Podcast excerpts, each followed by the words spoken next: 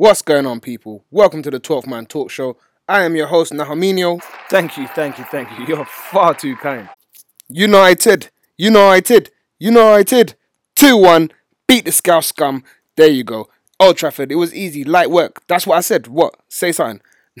All right, cool. I'm a little bit gassed. I'm a little bit hyped up. Um, You know what? I was happy with the performance. I was happy with the result. Just because it's a local rival doesn't mean anything in the grand scheme of the season.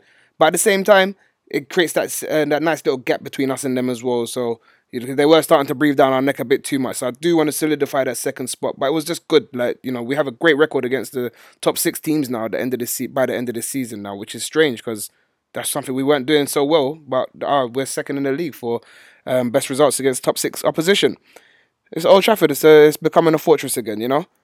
Now, onto the game itself. Um, there's there was um, a couple of performances that I want to highlight that um I want to give them some credit because there are three players at United that I get onto regularly, and they are Ashley Young, Chris Smalling, Romelu Lukaku. All three of them were quality against Liverpool. I think Ashley Young, the way he had Mohamed Salah in his back pocket for 90 straight minutes, he got nothing out of Young, which was crazy to me. But he couldn't get away from him. He couldn't. He couldn't do anything against him. He was brilliant. Um, I also thought Chris Smalling, especially with Bailly back and being next to him, was was strong. Like he was really strong. Like he defended and protected our box really, really well. He snuffed out danger. He made a few key interceptions. I thought he done really well. And Lukaku, in that first half in particular, was a boss. He was immense, and he's really started to look good the last few weeks.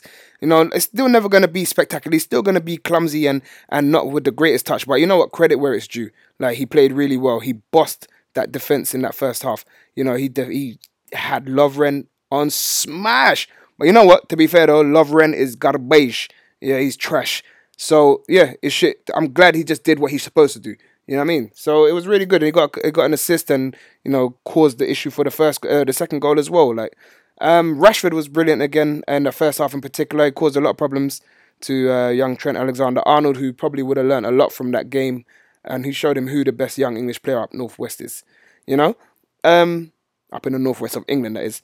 But yeah, man, that was a really, really good game. Generally, um, it was quite open. Even though you know, Liverpool had a lot of the ball, like we were the more attacking threat. I thought, but at the same time, it was strange because it was it was just a good game. It was end to end. It didn't feel like those statistics were weird because it didn't feel like it was a thirty two percent of the ball game for us. We, it felt like we had the ball a lot more than that, and I think the Liverpool fans did as well until they saw the stats at the end and decided to change their whole view on how the game actually went.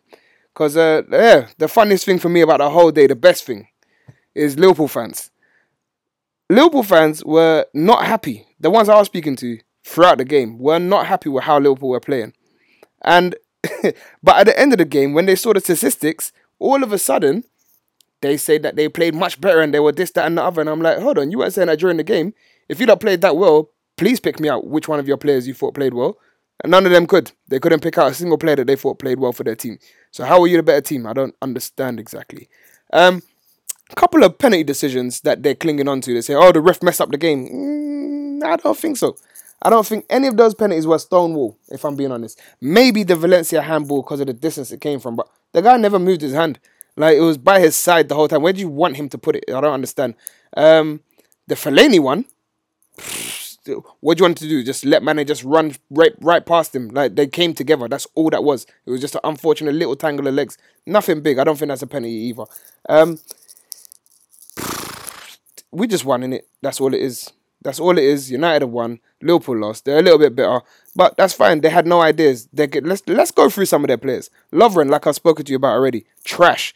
Um, Alexander Arnold, he's gonna become a top player. I'm convinced of that. Um, he just had a inexperienced day. You just saw it. Like he just wasn't ready to. He just didn't know how to handle the speed of Rashford, uh, speed and directness of Rashford. Um, who else for Liverpool? I'd have to say Lovren again. He's just trash. So I'm gonna mention him a second time. You got Salah, non-existent. You'd have to actually play to be trash. He wasn't in the game at all, so I'm not to even waste my time with him.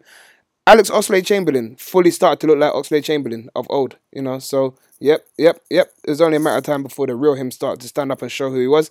Mane, he tried. He was okay at times. He, he's okay in parts of the pitch, but he just his final delivery and pass was just pathetic the whole game.